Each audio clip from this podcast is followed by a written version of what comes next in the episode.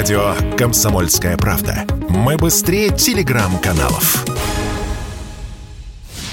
Жители России смогут предъявлять водительское удостоверение сотрудникам госавтоинспекции в электронном виде. И уже с октября. Правда, сразу надо сказать, что новую систему запустят в тестовом режиме. Начальник ГИБДД Михаил Черников отметил, что запуск цифрового сервиса по предъявлению водительского удостоверения стартует с первого числа. Как это будет работать? Радио «Комсомольская правда» рассказал вице-президент Национального автомобильного союза Ян Хайцеер.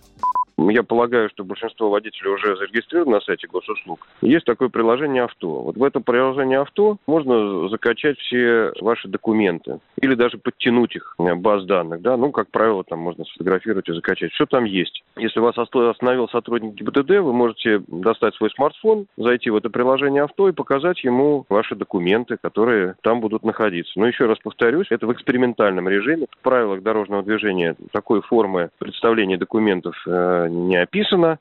По словам экспертов, сегодня ведется необходимая работа для того, чтобы цифровой сервис стал доступен для водителей по всей России, даже в том случае, если нет интернета. А именно это может стать одной из проблем при реализации эксперимента, сказал Ян Хайцер.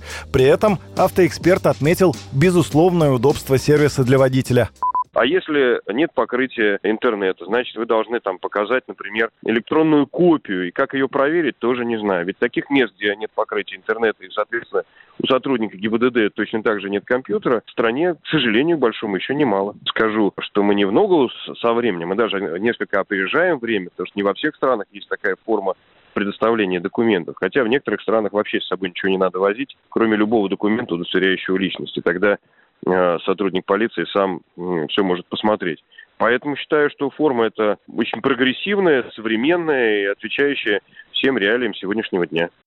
Как заявил начальник ГИБДД Михаил Черников, в настоящее время готовятся необходимые поправки в правила дорожного движения. По всей видимости, если эксперимент признают успешным, то водителю можно будет не брать с собой лишние документы.